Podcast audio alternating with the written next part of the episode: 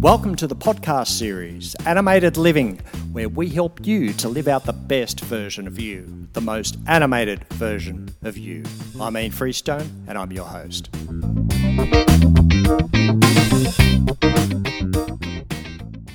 Well, hey everybody, this is part two of a two part series with Liz Dean, who is a health and wellness expert. She's an exercise scientist, she's a senior lecturer at Torrens University.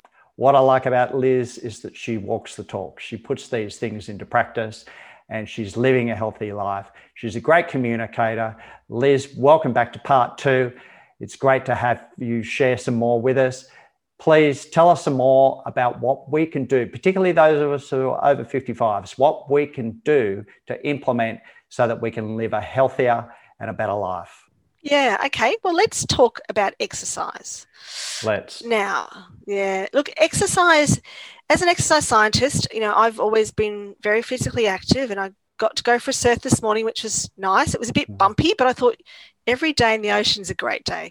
So it's about moving, moving every single day. And we've all heard to go and do 10,000 steps, and that's a great start. But what we've got to try and do is mix it up. So if you mm. always go for a walk every day, try and do some other things as well. Yep. So you might find that, you know, walking is just something that you do every day, but then add other things on top of that. Mm. As we age, I mentioned before about losing this muscle mass. What we need to do is actually lift weights if possible. If you can lift weights, that's great. If you've got some little hand weights at home and doing some basic movement patterns, such as a squat, a lunge, a push, a pull, and a twist.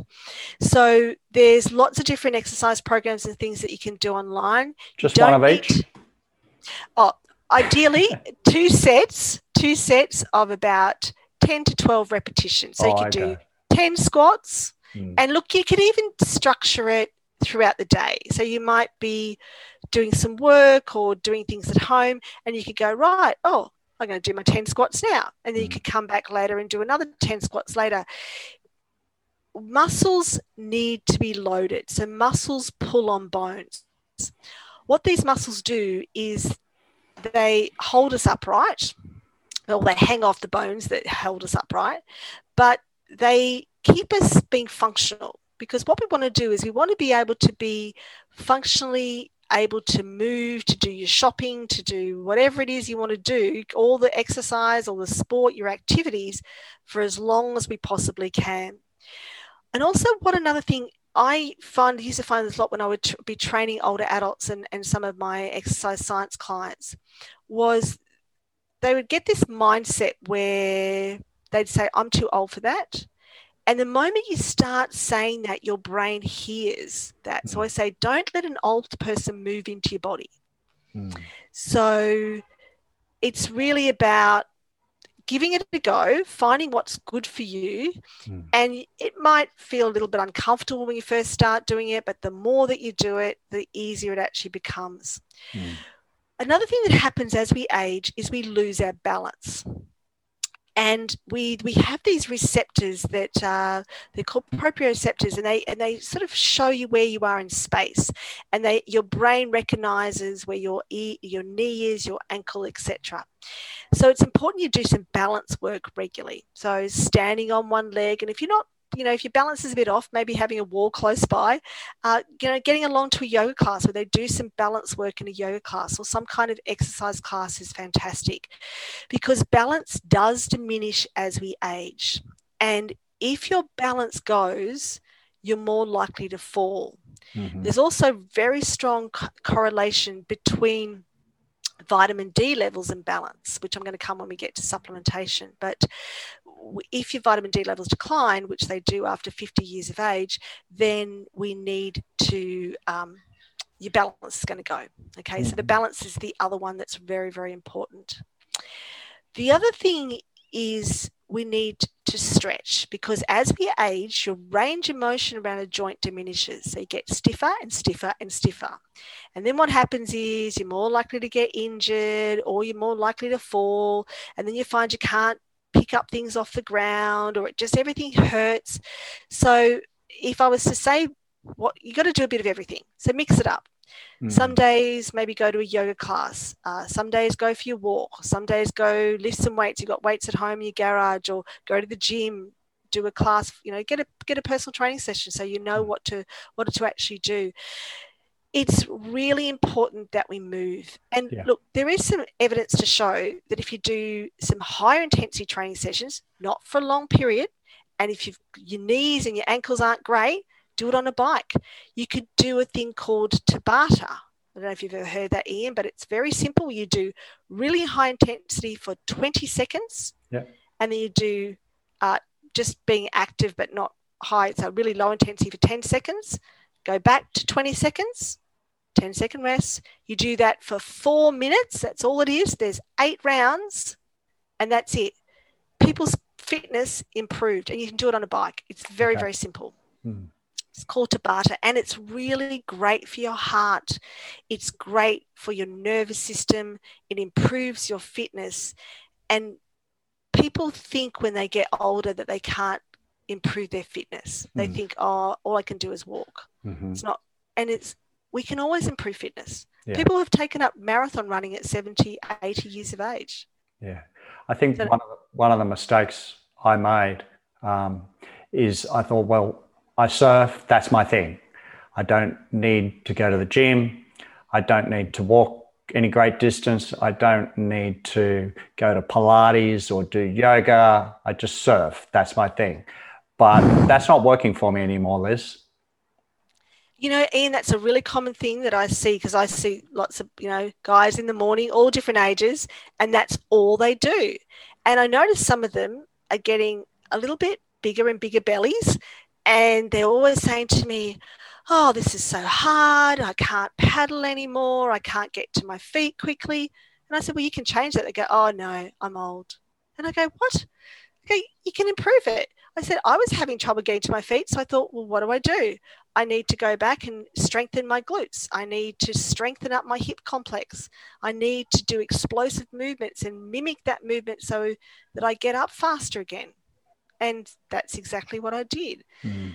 And so I'm 57 and it's, you know, I want to keep being active for as long as I possibly can. I took up skateboarding a few years ago and I'm fine. Haven't broken anything, and it's super fun. But I'm very cautious. I, I try to do a little bit of the ramps, but it's like there's no reason why we can't mm. unless you've got injuries but if you have injuries then you you work around that and this is why i'm saying a stationary bike is great because you can do that high intensity but without the impact yeah. and a lot of people as you know you're saying Ian, that you all you did was surf a lot of people think that's enough but we need there's three s's in fitness there's strength stamina and suppleness which is flexibility Lots of people just do one. Got to do all 3 mm-hmm. Are you familiar with, you were talking about breaking things up so that you might do like squats at some point during the day and you might do something else at some other point in the day. You're familiar with habit stacking where you attach a particular activity to something that you do as a routine anyway. Could be brushing teeth, could be having a wee, whatever it is, and then you attach an activity that you might forget about unless you attach it to something else. I haven't actually heard that. That's that's a great strategy. I like it. So your squats, for example, okay, every time I you could even incorporate this perhaps in the bathroom, but every time you go, you you do your your squat session right there and then. Absolutely, and you you know you still want to be able to go to the bathroom and get out of out of the the seat, don't you? That's that's why squats are so important. They're one of the very first things that we actually do. It's called the a primal pattern, and it's the first things you know kids do when they try to stand up as a baby. Is they go they do a they stand up and they squat down. And sometimes they get back up and sometimes they just fall down.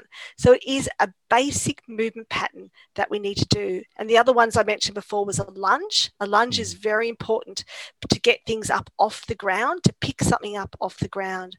And uh, a push, so a push up, and you you can't do a push up, you can do a push up on your knees or a push up on the wall. So there's lots of things you could actually do. Mm. Oh, one more thing. You could track your exercise. I know you've got the Apple Watch, haven't you? I do. You, you do. I track my movement. Uh, I know some people use Garmin. There's different fitness trackers. There's, I think, like the Fitbit.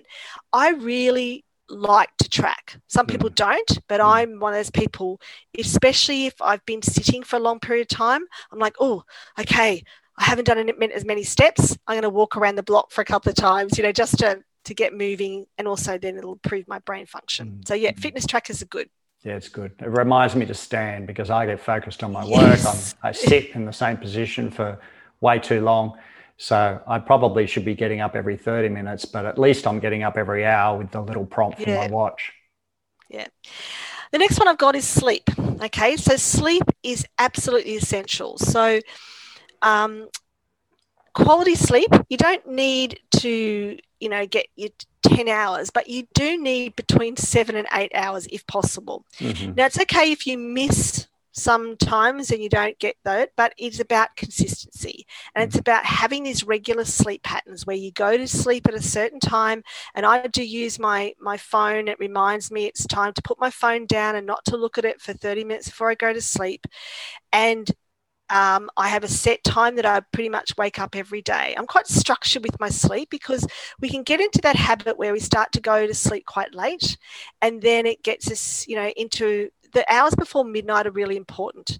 Mm. Also, we found the research if you don't sleep well, you're more likely to be hungrier the next day. It upregulates your appetite hormones.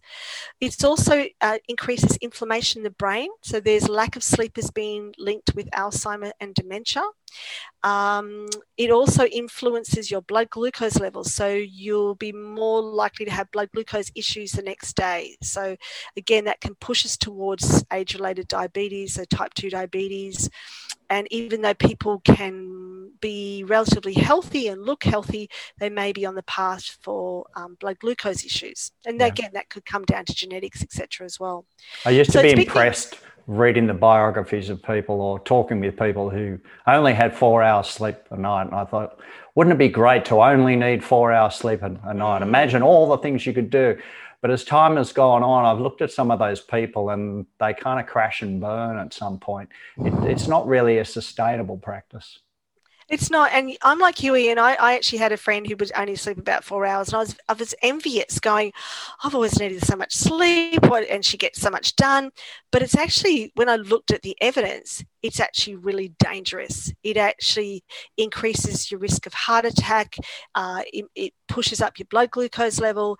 It, you're more likely to age a lot faster. So it's actually one of the things we talk about with biohacking is that uh, it will it will shorten your thing and your DNA called your telomeres, and that is uh, one of your longevity factors.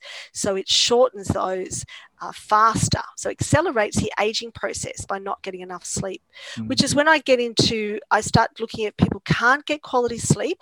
Then there's a couple of things that we do. We talk about magnesium with people. So having something like a magnesium glycinate or biglycinate at night time. I also look at melatonin. So melatonin is a naturally occurring um, hormone in the pineal gland and your body makes that. But as you age, you stop producing melatonin to the same degree. So we can supplement melatonin. It's absolutely safe, and it puts you into. It's not a drug, so you don't wake up like with a the, that sort of hangover from a sleeping pill. It gives you a better quality sleep and puts you um, into where you need to go that sleep state uh, more effectively. So, you know, the big thing is switching off the devices. Other thing that happens when you don't sleep well is that you down regulates your natural killer cells by 40%. And that's what helps with your immunity. That's what's fighting any of these colds and flu and etc. So that's why we need sleep. Lots, it's just as important as eating and moving. All right, we're up to supplements. Okay, fantastic. Yeah. Um, look, again, always with your health practitioner if you're unsure of what you should take. Mm. The ones that I'm just going to give a couple of quick little overviews is vitamin D.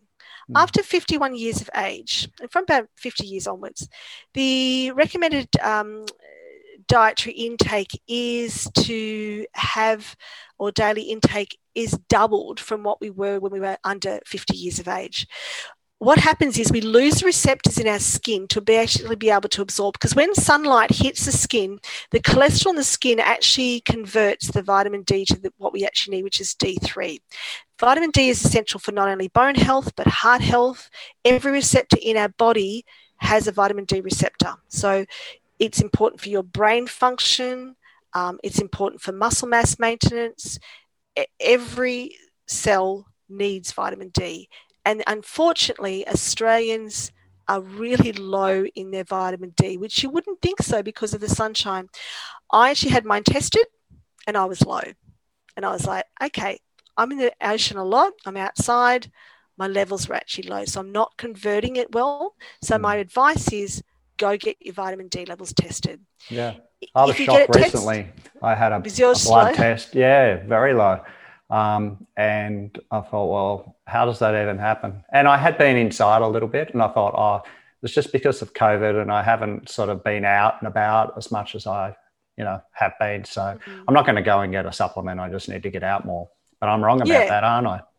Absolutely. Yeah. And the thing is, you'll need more in winter because if you test yourself in summer, your levels are probably going to be a little bit higher you can and then what you can find you can do in summer you might take a supplement but just take less of it. So you might only take it every two or three days and you get your blood test done. You might find in winter you need to test a bit more. You can also get it from your food so your oily fish. So you again comes back to your salmons your sardines your ocean trout etc they're, they're good sources of, of your vitamin d. But, but again what you're identifying here is that there are changes in our body there are changes in our capacity to absorb and to function in different ways. And you're saying the body's ability past 50 years of age to process and use that vitamin D isn't isn't as uh, effective as what it once was. Absolutely. And then after 71 years of age, it goes up. I think it's 70 or 71, it goes up again. So again, it goes up another uh, another 5,000. So, yeah, it goes from 5,000 um, up to 10,000, then 15,000. So, yeah, it's interesting that most people aren't aware of that. And if the further you are away from the equator, the worse the condition actually is. So, if you're in the southern states and you're in Tasmania, then you're going to find that your levels are probably even lower. And also, if you're olive skinned too, if you're olive skinned, you don't absorb vitamin D the same way. So, you need more mm-hmm. Mm-hmm. which a lot of people wouldn't think. They go, "Oh, well, I've got plenty of it in my skin. I've got plenty of melanin, but it's not. It's not the same." My other supplements, I, have mentioned protein already to increase protein intake and also magnesium. Magnesium is great for muscle relaxation. It works synergistically with calcium. Um, calcium is one that I do I do sometimes supplement, but I tend to try and get it through the diet because of, of bone health, etc. But calcium and vitamin D work really closely together with uh, with bone health. Mm-hmm. Mm-hmm. And then finally, on uh, my last point is about mindfulness or mindset. Now, yeah. this comes back because I'm a yoga yoga teacher, yoga teacher trainer, and one of the things that people often came to see me about was stress. And the thing is, I said, the first thing you can do in the morning is all you need to do is sit up. And they're going, I'm not going to meditate. I said, all you need to do is sit and breathe 20 slow breaths. What that actually does, that lowers your cortisol level. So, cortisol is our stress hormone. And the more pressure and stress we're under, those cortisol levels could go up. What you might find if you're really tired at night time, but you're wired, your cortisol could be higher at night time than it should be. Cortisol should be up in the morning and then it should diminish and lower during the day. But for some people, it's the other way around. They can't get out of bed, they've got to keep drinking coffee constantly. And then by the evening, they're so wired and they can't sleep. So, getting up in the morning and having a bit of a ritual, so getting mm. up same time most days, um, doing this breathing, even just sitting there, closing your eyes. You don't need to meditate. Uh, meditation is fantastic if they can. And there's lots of great apps that you can use, there's lots of free apps. Um, but just getting people to slow down and to breathe and to bring their focus to their breath. And I, I like to count. So I say I'll do even do things like a four counts in, six counts out, or four count in, hold for four count, out for four, hold for four and we might do some like a box breathing like that. Um, one of the other things I might get people to do is gratitude journaling. So at night time, just yep. writing down, you know, what they're they're grateful for, etc. But we really want to try and calm the nervous system down, mm-hmm. get people back into a parasympathetic state rather than being in the fight or flight. And mm. we can do that through exercise and nutrition, but it also comes down to their breathing and slowing their brain down, which is mm. easier said than done. Mm. About seven years ago, I had an extended break from work. And there were many things that came out of that. Maybe I'll talk a little bit about it as part of a podcast sometime later. But uh, one of the things that I was aware of for me is that I, I was taking a disproportionate amount of time I would have thought to actually fall asleep. And I realized it was related to, to stress and a whole bunch of things. So, what I started doing was concentrating on my breathing before I went to sleep. And so I would just start from 100 and count backwards. And with each count, I would just concentrate on my breathing and hope that I would fall asleep before I hit zero. Well, I can tell you now, in fact, by the end of that time away, I, I was doing it under 20. Now I can go to bed, I put my head on the pillow, count slowly backwards, concentrating on my breathing from 10, and I'm asleep before I hit zero. So I always say to my wife, I'm going to sleep now. And I actually do mean now because I can actually control when I go to sleep based on my body is just so used to the fact that that slow breathing means that I'm now getting into a relaxed state. And if it works for sleep, it works for a whole range of things. As you say, you have that time in the morning where you just concentrate on your breathing. I think if I did that, I might fall asleep because that's my body's cue to actually go to sleep. Yeah. But uh, the whole area of meditation and breath is just so important. It certainly is. And it's some things that I I get out of habits from it. So I have to actually schedule and write it in my my when I plan my bit of my week and my exercise, I write down that I'd like to do two or three sessions the week, and and often it's my my excuse, and I'm sure this is lots of people is I don't have enough time. Too much is going on. I'm too in too much a rush. So I go right. I'll just get up ten minutes earlier, and all I need to do is just sit for five minutes. Everyone can find five minutes mm. and just sit and breathe. Mm. And when you do it, I always go wow, that was so good. But I have to remind myself to do it. we get out of habits of yeah. the practice. Yeah. And we think that other things are more important. And then what you discover Absolutely. is that things catch up with you and the things that you were, thought were so important, you now can't do effectively because you haven't given time to the things that are really important. Absolutely. Well, there you go. That's my five my five tips. Okay, that's fabulous. Let's just recap. We've talked about nutrition. We've talked about exercise. We've talked about sleep. We've talked about supplements, and we've talked about mindfulness. Have I got them all? Mm. And That's within, correct within those, you had some very practical tips along the way. So if you're still listening, you're listening to part two, and you might like to go back to part one and listen to what Liz has said. You can go to my website, myanimatedlife.com forward slash podcast and download a resource that Liz has prepared for you, which covers all these things. It's hard to remember them all and use it as a bit of a checklist for where you're at and maybe just choose one thing. And if people just chose one thing, okay, I'm going to drink more water, or I'm going to make sure I'm in bed before 10 o'clock at night, or something like that, then your life will be substantially better for it. And we're on about living an animated life, living an integrated life where diet, health, exercise, and mindset are all kept in perfect balance with each other. Liz, thank you so much for sharing your knowledge and your practice with us. It's been really helpful. And if people want to contact you, they can do so through the email address that will be on my website. But thanks again, Liz. My pleasure. Thanks for having me Ian.